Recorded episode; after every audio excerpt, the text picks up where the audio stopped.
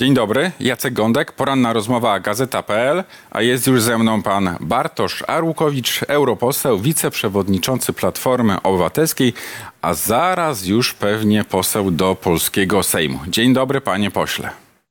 Dzień dobry panu, dzień dobry państwu. Panie pośle, cieszy się pan z tej przeprowadzki z Parlamentu Europejskiego na Wiejską do polskiego Sejmu? Wie pan, czułem taką odpowiedzialność, że muszę wziąć w tym wszystkim udział, że nie mogę na to patrzeć z odległości Strasburga, Brukseli czy Parlamentu Europejskiego.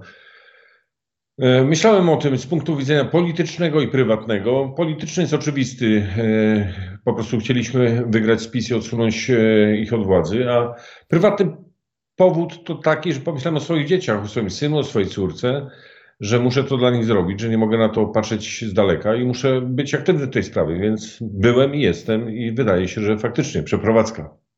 Ale pewnie nie chciałby pan być po prostu takim szeregowym posłem.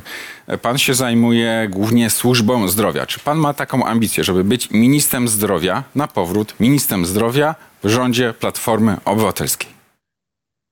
Wie pan, ja już ministrem zdrowia byłem, ja znam pracę ministerialną, znam pracę w rządzie, jestem dość doświadczonym politykiem, w związku z tym e, powiem panu zupełnie uczciwie, szczerze, w tak w stu procentach. E, Przez te całe miesiące, które minęły tej trudnej kampanii, to, bo to była najtrudniejsza chyba kampania w moim e, doświadczeniu politycznym, ani jeden raz nie uczestniczyłem w żadnej rozmowie, w której rozmawiano by o tym, kto będzie premierem, ministrem, czy ten, Ale czy już jest po wyborach. Te rozmowy są nieuniknione. One oczywiście są przed nami, to oczywiste, ale jeszcze do wczoraj, do późnej nocy śledziliśmy wyniki PKW, czyli Państwowej Komisji Wyborczej, żeby sprawdzić, kto posłem został, kto nie, kto jest senatorem, kto nie. I faktycznie teraz będziemy siadali do rozmów, ale w czasie ostatnich tygodni tego typu rozmów nie było. Ale niech mi pan powie jednym słowem. Pan ma taką ambicję, żeby zasiadać w nowym rządzie, czy też nie? Wie pan, te, te rozmowy naprawdę są przed nami i media nie są najlepszym miejscem do takich deklaracji. Ja doświadczenie rządowe już mam, w związku z tym y, myślę, że te rozmowy, które są przed nami, będą kreowały nową rzeczywistość, więc nie będę deklarował w naszej rozmowie tego typu przemyśleń. Ale jest pan do dyspozycji, jak słyszę. Panie pośle, czy pan jest, panie pośle, ale pan już zaczął mówić o wynikach wyborów parlamentarnych. Jeszcze nie mam takich e, absolutnie ostatecznych i oficjalnych tych wyników, no ale one tak w istocie są już znane, chociaż pochodzą z niemalże 100% wszystkich komisji obwodowych. I tak, e, Prawo i Sprawiedliwość uzyskuje 35,4% poparcia. Koalicja Obywatelska 30,7%. E, Trzecia droga 14,4, Lewica 8,6, Konfederacja ponad 7%. Czy pan jest absolutnie taki usatysfakcjonowany takimi wynikami? Oczywiście chciałbym, żebyśmy byli na pierwszym miejscu, ale sytuacja przez ostatnie 8 lat i ta nierówna kampania, która jest za nami, e, nie pozwoliła na to. Sam wynik całej opozycji jest bardzo satysfakcjonujący. Uważam, że to jest wielki sukces. E, Też frekwencja, która pokazała, że Polacy gremialnie poszli do urn wyborczych, pokazać e, tak naprawdę to, że mają dość rządów e, PiSu. Więc tak, ta większość dzisiaj pozwala na zbudowanie rządu opozycyjnego, który zmieni i naprawi Polskę po tym wszystkim, co się działo w ciągu ostatnich lat. W sumie, jeśli pan mnie pyta, co czuję najbardziej, co jest dla mnie najbardziej satys- satysfakcjonujące, to chyba to, że Konfederacja uzyskała tak niski wynik. Dla mnie to było bardzo w ostatnich tygodniach e, frustrujące, że pan e, Sławomir Mencen, opowiadający te wszystkie swoje historie, nie mający nic wspólnego z rzeczywistością, sypiący jakimiś sztucznymi banknotami, pijący piwo na e, swoich wiecach, em, wierzyłem, że nie uzyskają poparcia i cieszy mnie to, że tak niskie poparcie mają. Ale zostawmy na razie Konfederację. Chciałem się skupić na opozycji. Przypomnijmy sobie, pan też za sekundkę będzie mógł to zobaczyć, co Donald Tusk mówił o idei powstania jednej listy na początku tego roku. Zobaczmy to nagranie wideo. moim, waszym, naszym zadaniem jest, żeby wyborcy zrozumieli, że tylko jedna lista może wygrać. Trochę jest mniej ważne, jak ona się nazywa. Ci, którzy nie chcą tej jednej listy, dostaną od y, ludzi, od wyborców naprawdę srogie baty. No i właśnie. Panie pośle, jeszcze niedawno Donald Tusk mówił, że oto Trzecia Droga, PSL, Szymon Hołownia, czy też Lewica dostaną srogie baty od wyborców.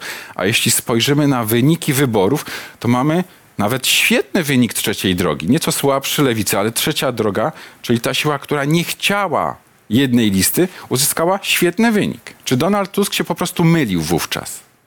Nie, absolutnie nie. Ja jestem absolutnie zgodny z tym, co mówił Donald Tusk. Uważam, że gdyby była jedna lista, to jest trochę już późno na te rozmowy, no bo jesteśmy po wyborach, ale gdyby była jedna lista, jestem absolutnie przekonany, że opozycja by zwyciężyła e, w liczbach bezwzględnych głosów z PiSem. No ale jest jak jest, stało się jak się stało i dobrze e, jest w tym momencie, bo okazało się, że zarówno Koalicja Obywatelska, jak i Trzecia Droga, Lewica ma narzędzia do tego, żeby zbudować rząd. W związku z tym okej. Okay Y, zaś pozostaje wierny tezie, że jedna lista spowodowałaby to, że mielibyśmy wynik wyższy niż PiS. Jeśli spojrzymy na takie już wstępne podziały mandatów, no to opozycja może liczyć Koalicja Obywatelska, Lewica, Trzecia Droga na około 250 mandatów. To jest bezpieczna większość w Sejmie. Czy teraz, i daje pan obciąć sobie za to prawą rękę, Donald Tusk będzie nowym premierem? Wie pan, ja jestem lekarzem, więc e, e, wiem, że obcinanie którejkolwiek z rąk jest e, trochę niebezpieczne, aczkolwiek uważam, że Donald Tusk będzie premierem. Na 100%. Nie ma tutaj żadnego ale. Nawet jeśli koalicjanci będą być może jednak Szymon Hołownia, może jednak Władysław Kośniak-Kamysz, nie. Platforma chce Donalda Tuska i kropka. Nie, nie postawię tak twardej tezy, dlatego że rozmowy dopiero przed nami, to wszystko dopiero rusza ale powiem w sposób jednoznaczny, to Donald Tusk obudził miliony Polaków. To Donald Tusk swoim powrotem spowodował to, że y, Koalicja Obywatelska nabrała wiatru w żagle i ruszyliśmy nawet naprawdę po duże poparcie i to się okazało w tych wyborach. Wygraliśmy te wybory po stronie opozycyjnej w sposób jednoznaczny. W związku z tym y, wszystkie scenariusze są pewnie możliwe, ale gdyby pan mnie pytał osobiście, kto powinien być premierem, tak uważam, że Donald Tusk. Na całą kadencję, czy też może tylko na 100 dni, na rok, na 400 dni, jak to swego czasu przecież mówił Donald Tusk? Zadaje pan bardzo trudne pytania, yy, dlatego że yy, objęcie funkcji premiera w tej sytuacji, yy, której dzisiaj jesteśmy, w tej niewiadomej o stanie finansów publicznych, o stanie różnych sektorów życia publicznego, jest bardzo trudnym wyzwaniem. Y, nie tylko premierem, ministrem właściwie każdego z resortów. E, dlatego my musimy tuż po objęciu rządu e, zbudować taką księgę otwarcia, taką białą księgę, żeby pokazać Polakom i Polkom, w jakim stanie e, PiS zostawił Polskę. Jestem przekonany niestety o tym, że ten stan nie jest najlepszy. Sięgam do stu konkretów Koalicji Obywatelskiej i tam są naprawdę duże rzeczy, duże projekty zapisane. I to stwierdzono, że to są projekty na pierwszych 100 dni rządów Koalicji Obywatelskiej. Jest na przykład punkt. Uzyskamy pieniądze z funduszy europejskich. Donald Tusk mówił nawet, że następnego dnia, po prostu w jeden dzień uda mu się odblokować pieniądze na KPO. Proszę mi powiedzieć, jakim cudem? Pan, ja pracuję w Parlamencie Europejskim od czterech lat. Y, każdego dnia współpracuję z politykami z różnych krajów europejskich. I zacznę od tego, że z dużym bólem serca patrzę na to, jak inne państwa od y, wielu miesięcy wydają miliardy euro na ratowanie swoich przedsiębiorstw, samorządów, y, swojego sektora publicznego, wydając KPO. Polska jest jedynym krajem w Europie, który tych pieniędzy dotychczas nie wykorzystał. Europa nie mówi Polsce nie. Europa mówi tak tu na stole leżą dla Polski pieniądze, ale musicie zadeklarować, że przestrzegacie takich pewnych standardów, zasad europejskich. I kiedy Donald Tusk mówi o tym, że KPO w Polsce się znajdzie, to oczywiście ma rację. E, używając słowa pierwszego dnia, pewnie to była mm, pewnego rodzaju przenośnia polityczna, ale w momencie zmiany rządu w Polsce i rozpoczęcia dialogu z Komisją Europejską i z Unią Europejską, te pieniądze do Polski przyjadą bardzo szybko. To jest oczywiste i pewne, dlatego że Unia Europejska, wiem to, bo rozmawiam z komisarzami, oni chcą te pieniądze Polsce przekazać. Tylko chcą jakiejkolwiek gwarancji, że to, co w Polsce w ostatnich latach zdewastowano, zostanie naprawione. W związku z tym Donald Tusk ma rację. Po objęciu rządu przez opozycję z całą pewnością dialog z Komisją Europejską wróci, a KPO do Polski będzie przekazane.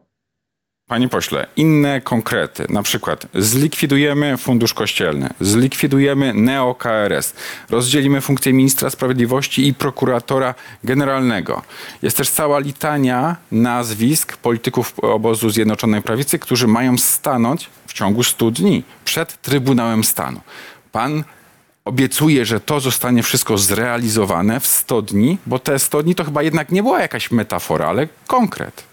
Nie, to, są, to jest 100 konkretów, które pokazaliśmy na dużym naszym kongresie programowym. E, pokazaliśmy 100 najważniejszych wyzwań. I to są trudne wyzwania. No, przecież nikt nie mówi, że to jest łatwe. Ale z drugiej strony jest tyle takiej determinacji i euforii w nas e, wszystkich po stronie opozycyjnej, że uważam, że to się po prostu uda. Bo jeśli zapytać o to, e, o co pytali najczęściej ludzie w ciągu ostatnich dwóch, trzech, czterech miesięcy kampanii na ulicach, jest pan kompletnie bez znaczenia, czy w małych wioskach, czy w dużych miastach, czy byli to ludzie starsi, młodsi, czy były to kobiety, mężczyźni, oni pytali o to, czy na pewno ich rozliczycie. Więc tak, na pewno rozliczymy wszystkich tych, którzy kradli, którzy łamali prawo, łamali konstytucję. Pytali o to, czy rozdzielimy funkcję prokuratora od polityki. Tak, trzeba to zrobić natychmiast. Pytali o wiele różnych innych rzeczy, więc te zadania są trudne, ale na pewno do wykonania. Daje pan słowo honoru, że prezydent Andrzej Duda, premier Mateusz Morawiecki, wicepremier Jacek Sasin, minister Zbigniew Ziobro, prezes NBP Adam Glapiński i przewodniczący Krajowej Rady Radiofonii i Telewizji Maciej Świrski w 100 dni staną przed Trybunałem Stanu, tak? Ci wszyscy wymienieni przez pana ludzie zajmujący Ale to Platforma ich wymieniała. To, jest, są, to są nazwiska zaczerpnięte z waszych konkretów. Wiem, pan je cytuje. Więc tak, ci wszyscy ludzie, którzy w Polsce łamali prawo, bądź e, wykazywali chęć e, korzystania ze środków publicznych niezgodnie z prawem, będą musieli stanąć przed niezależnym wymiarem sprawiedliwości. Ale wniosek o to zostanie szybko stworzony, bo do stworzenia wniosku nie trzeba wcale jakiejś y, dwóch trzecich, trzech piątych Sejmu, tylko po prostu ponad setka. Więc to jest w zasięgu samej Koalicji Obywatelskiej. Pan daje słowo, że takie wnioski zostaną szybko stworzone, podpisane i wysłane. I te sprawy nad, będą miały już nadany bieg. Tak mam to rozumieć? Tak zadeklarowaliśmy publicznie, ale proszę dać szansę PKW, żebyśmy wszyscy, którzy startowaliśmy w tych wyborach, zostali formalnie posłami i wtedy będziemy podejmowali tego typu decyzje. Ma pan takie przekonanie, panie pośle, że Prawo i Sprawiedliwość odda stery rządu bez żadnych y, problemów, czy też może to się odbyć przy jakichś, nie wiem, konwulsjach, czy może oporach? Oczywiście, że nie mam takiego przekonania, choć bardzo chciałbym, żeby tak się stało, ale znam te wszystkie krętactwa pisowskie, więc e, słuchając słów Jarosława Kaczyńskiego w czasie wieczoru wyborczego chyba to powiedział, że czeka nas kilka miesięcy ciężkiej walki, jakieś tak mniej więcej... I ciekawe wydarzenia, ciekawe wydarzenia, ale panie pośle, mamy właśnie nagranie z wieczoru wyborczego, krótki fragment, co prezes Jarosław Kaczyński wówczas mówił. Zobaczmy to wystąpienie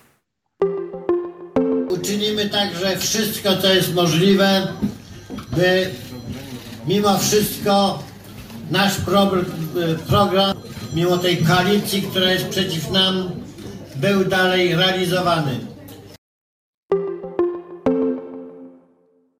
Właśnie. Prezes Kaczyński mówi: Zrobimy wszystko, żeby mimo wszystko, nawet jeśli będziemy w opozycji, nasz program był realizowany. Jak pan to rozumie? No, pojawił się uśmiech na mojej twarzy, ponieważ kiedy słucham tych słów takiej desperacji, takiej histerii i strachu Jarosława Kaczyńskiego, to mam takie poczucie, że ci ludzie już e, w czasie tego wieczoru wyborczego wiedzieli, że ich władza upada. Upada mit tego pseudoautokraty, który Polską rządził przez ostatnie 8 lat. E, w związku z tym będą pewnie robili dużo, żeby tej władzy nie oddać, ale jestem absolutnie przekonany o tym, że władzę oddadzą, a ci, którzy przed wymiarem sprawiedliwości stanąć powinni, staną. I to deklaruje wszystkim naszym wyborcom, Polkom i Polakom, że wszyscy ci, którzy złamali prawo, kradli, będą musieli za to odpowiedzieć.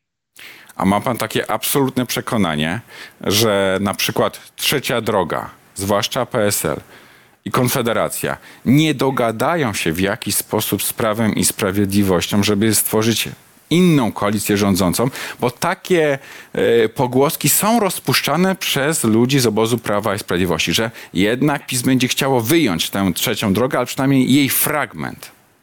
Wie pan, oni są specjalistami w opowiadaniu tych swoich pisowskich historii. Ja odpowiem tak. Y Oczywiście robiliśmy kampanię osobno. Trzecia droga szła swoją drogą, my szliśmy swoją drogą, ale ja Władka Kosiniaka-Kamysza znam od wielu, wielu lat. Myślę, że ponad 10-12. Przez 4 lata z Władkiem Kosiniakiem-Kamyszem siedziałem w rządzie ramię w ramię. Robiliśmy razem bardzo trudne projekty. Nie, nie jest tajemnicą, że mamy dość odmienne światopoglądy, że jestem człowiekiem lewicy, Władysław Kosiniak-Kamysz jest człowiekiem konserwatywnym.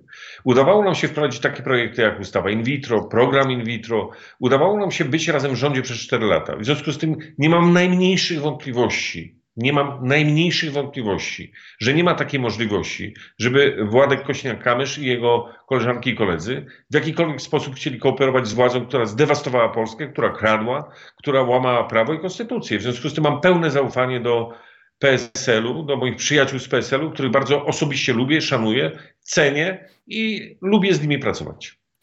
Władysława Kośniaka-Kamysza lubi też i zapewne ceni prezydent Andrzej Duda, bo to są krakusy, dobrze się znają i to od y, wielu lat.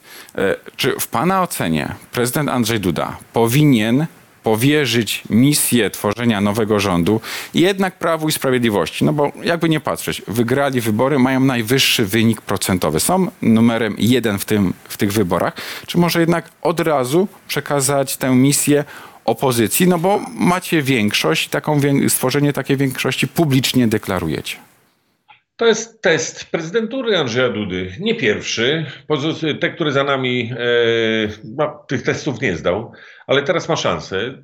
Nie mam szczególnie nadziei czy oczekiwań wobec prezydenta Dudy, bo znam go od wielu lat i widzę, co robi, ale jeśli chce być prezydentem e, Polek i Polaków, obywateli, którzy poszli w 74% na wybory, to jest historyczny wynik od 1989 roku, to powinien zachować się tak, jak prezydent Polski, czyli przekazać misję tworzenia rządu większości, która w Sejmie się zbudowała. A czy tak będzie? Nie wiem. Jeśli miałbym dywagować, to myślę, że najpierw jednak okaże się prezydentem pisowskiej mniejszości i będzie próbował e, dawać szansę Morawieckiemu czy Jarosławowi Kaczyńskiemu. Ale ta misja jest skazana na niepowodzenie, dlatego że PiS ma zerową zdolność koalicyjną. E, jestem absolutnie przekonany co do siły, twardości opozycji. E, w związku z tym mogą próbować oczywiście szantażować, kupować, przekonywać swoimi pisowskimi, krętackimi metodami, ale wierzę w to, że to się po prostu nie uda i prędzej czy później e, opozycja zbuduje rząd.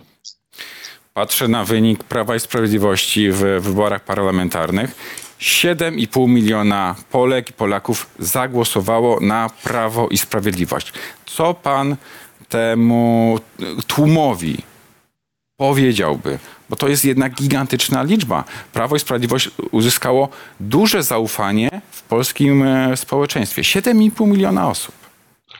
11 milionów ludzi zagłosowało na opozycję. E, to jest historyczny wynik w ogóle wynik tego głosowania, w sensie liczby ludzi, którzy poszli do urn, jest tak budujący. Dla mnie to jest tak bardzo ważne, że tyle milionów ludzi podjęło decyzję o tym, żeby pójść zagłosować, czyli wziąć los Polski, naszych dzieci, rodziców, babci, dziadków w swoje ręce.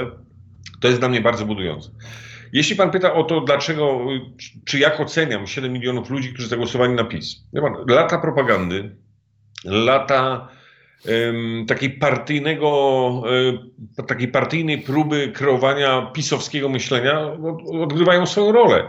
Ja spędziłem ostatnie kilkanaście tygodni naprawdę na ulicach najmniejszych miast, miasteczek i wiosek e, okręgu Koszeńsko-Kołobrzeskiego. I tam spotykałem ludzi, którzy e, byli zwolennikami PiSu. I wie pan, mam wrażenie, że oni pytali mnie o rzeczy, które naprawdę nigdy w życiu nie miały miejsca. W związku z tym myślę, że ta propaganda odegrała swoją rolę. Ale ja szanuję wszystkich wyborców, także wyborców PiSu. I będziemy w najbliższych miesiącach i latach pokazywali tym ludziom, którzy zagłosowali dzisiaj na PiS, że rzeczywistość jest trochę jednak inna. Że można budować Polskę, w której szanujemy się wzajemnie, w której jest tolerancja, w której władza nie kradnie, w spółkach Skarbu Państwa pracują eksperci, a ministrowie nie zajmują się przekazywaniem willi prywatnym fundacjom i stowarzyszeniom. Będziemy to robili każdego dnia. Ale pan stawia taką tezę, że oto 7,5 miliona Polek i Polaków to są osoby tak w istocie ogłupione przez Nie. propagandę rządową? Nie, to są y, wyborcy, którzy ufają władzy, która wprowadzała ich w błąd od wielu lat. E, kiedy na ulicach, powtarzam, na ulicach, nie w telewizji, nie w programach e, takich jak z Panem dzisiaj, tylko na ulicy, Kiedy spotkałem swoich przeciwników, nie było ich mało. E, pytałem, dlaczego pani, czy pan uważa, że nie powinniśmy przejąć władzy czy wejść do Sejmu. Często słyszałem odpowiedzi, które były po prostu w 100% niezgodne z prawem, z prawdą. E, słyszałem o tym, że Platforma e, wysprzedała Polskę, słyszałem o tym, że powinniśmy wracać do Niemiec. E, wie pan, ja z Niemcami nie mam nic wspólnego, choć bardzo cenię, lubię ten kraj i szanuję na zasadach tolerancji i współpracy z partnerami. I mógłbym tak przez godzinę panu opowiadać te wszystkie historie, które słyszałem na ulicach. W związku z tym myślę, że wielka, wielkie zadanie przed przed nami, odbudowanie wzajemnego zaufania, takiego poczucia, że mamy partnerów, sąsiadów, którzy wcale nie chcą dla Polski źle. Oni chcą dla Polski dobrze, a w, w otoczeniu tych strasznych zdarzeń, które się dzieją wokół nas, myślę tutaj o wojnie na Ukrainie, o tym, co się dzieje w Izraelu, w Palestynie, no, nic innego nie jest bardziej potrzebne niż wspólnota, wspólne działanie, siła. Pan wspomina o mediach e, publicznych. W stu konkretach jest też taki punkt o ich odpolitycznieniu i stworzeniu po prostu faktycznych, faktycznie istniejących y, mediów publicznych, a nie rządowych. I ma się to stać w 100 dni. Już jest już po wyborach. Może pan śmiało powiedzieć, jak rząd Koalicji Obywatelskiej chce ekspresowo uczynić z TVP medium publiczne, a nie rządowe? Po pierwsze, często też używam tak, tego słowa media publiczne ale cały czas myślę o tym, żeby jednak tak nie mówić, bo to nie są żadne media publiczne, tylko to są media rządowe, powiedziałbym wręcz partyjne. Dlatego też mówię, jak stworzyć z TVP medium publiczne, faktycznie publiczne. Jak? Ja osobiście, personalnie, i to nie jest zdanie mojej partii, czy koalicji obywatelskiej, czy całej opozycji, to jest moje prywatne zdanie. Jestem dość radykalny w swoim poglądzie co do tego, co się dzieje w TVP. Ale wie pan, ja wczoraj przez sekundę włączyłem y, tą partyjną telewizję i wie pan, z dużym zdumieniem zauważyłem, że oni zaczęli pokazywać w ogóle tam opozycję, że opozycja w ogóle istnieje, że Donald Tusk nie ma ogona i rogów i nie jest diabłem wcielonym, tylko jest e, liderem opozycji. I ja takie słowa zacząłem słyszeć u tych funkcjonariuszy partyjnych, którzy tam pracują, wczoraj pierwszy raz ale naprawdę to przeistaczanie się i e, próby dostosowania się do rzeczywistości niczego nie zmienią. Telewizja ta dzisiejsza, rządowa, partyjna, musi zostać po prostu zmieniona w normalną telewizję publiczną. Wie pan, ja byłem ministrem przez 4 lata, to nie jest łatwa robota. Ale, ale I... panie pośle, ale jak? Proszę mi powiedzieć, w jaki sposób to zrobić, bo to, że należy zmienić TVP, to chyba wszyscy co do tego się zgadzają, którzy oglądają z chłodną głową to medium. Ale jak? Już panu odpowiadam. E, e, kończąc jedno tylko zdanie. Ja byłem ministrem przez 4 lata. Wie pan, kiedy się jest ministrem, to zawsze człowiek odczuwa niepokój przed pytaniami mediów, które zawsze są trudne, niełatwe, czasem kłopotliwe. I wie pan, ja pod swoim gabinetem przez 4 lata miałem e, przedstawicieli wszystkich niezależnych mediów, ale także TVP. Nigdy w życiu nie przyszło mi do głowy, po prostu nigdy na to nie wpadłem, żeby zadzwonić do kogoś w kancelarii premiera albo do, do kogoś z, z telewizji, żeby telewizja publiczna nie pytała mnie o trudne rzeczy. Oni pytali tak samo jak państwo, czyli media niezależne, o wszystkie trudne sprawy, które się wtedy działy. Więc pyta pan jak? Ano tak, że trzeba spowodować sytuację taką, żeby telewizją dzisiaj partyjną, w przyszłości publiczną rządzili niezależni dziennikarze, którzy nie będą mieli obaw pytania zarówno Tuska, Kaczyńskiego, Arłukowicza czy kogokolwiek innego o wszystkie trudne sprawy, które dzieją się w naszej rzeczywistości. A ci wszyscy funkcjonariusze, którzy dzisiaj tam pracują i zarabiają kolosalne pieniądze, powinni próbować odnaleźć się na rynku wolnych mediów. Intuicja mi mówi, że pracy nie znajdą. Panie pośle, na sam koniec już. Wiem, że to melodia przyszłości, ale po e, wyborach e, parlamentarnych są też samorządowe, europejskie i są też w roku 25 wybory prezydenckie. E, Rafał Trzaskowski był kandydatem w ostatnich tych wyborach. Czy ma pan takie przekonanie, że Rafał Trzaskowski będzie prezydentem te, od tego roku 25? Jeśli pyta mnie pan o intuicję, to pewnie mogę odpowiedzieć tak, ale ta sytuacja polityczna w Polsce jest tak dynamiczna, ona się tak szybko zmienia. E, jesteśmy w tak trudnym momencie, że naprawdę trudno dywagować dzisiaj, co się wydarzy w wyborach samorządowych czy, czy prezydenckich. Czy będziemy starali się zdobyć urząd prezydencki w Polsce? Oczywiście, że tak. Czy Ale w uważam, Platformie były uda? takie Mam głosy, nadzieję, panie tak. pośle, były takie głosy. Donald na premiera, Rafał na prezydenta. No, to jest żywe w szeregach Platformy Obywatelskiej. Ja wiem, ale ja nie lubię tego typu dywagacji. Y, Zaczęliśmy program od tego, że pan mnie pytał, czy ja tam się czuję kandydatem na ministra, czy nie. Wie pan, ja przez ostatnie tygodnie włożyłem tak strasznie dużo wysiłku i pracy, tak jak moje wszystkie inne koleżanki, koledzy w kampanii wyborczą, że czuję się. em, te, po pierwsze, czuję się dumny z wyniku i zachwycony tym, tym wszystkim, co się stało, ale po drugie, uważam, że naprawdę nie jest czas dzisiaj dyskutowania o tym, że Donald Tusk premierem, Trzaskowski prezydentem. Dzisiaj wygraliśmy wybory jako opozycja. Dzisiaj Tusk, Donald Tusk jest liderem największej formacji opozycyjnej. I dzisiaj musimy stworzyć odpowiedzialny, mądry, kompetentny i zdeterminowany rząd. To nie jest łatwe zadanie, ale zrobimy to.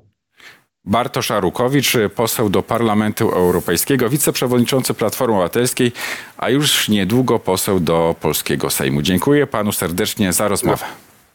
Państwu również dziękuję i do zobaczenia.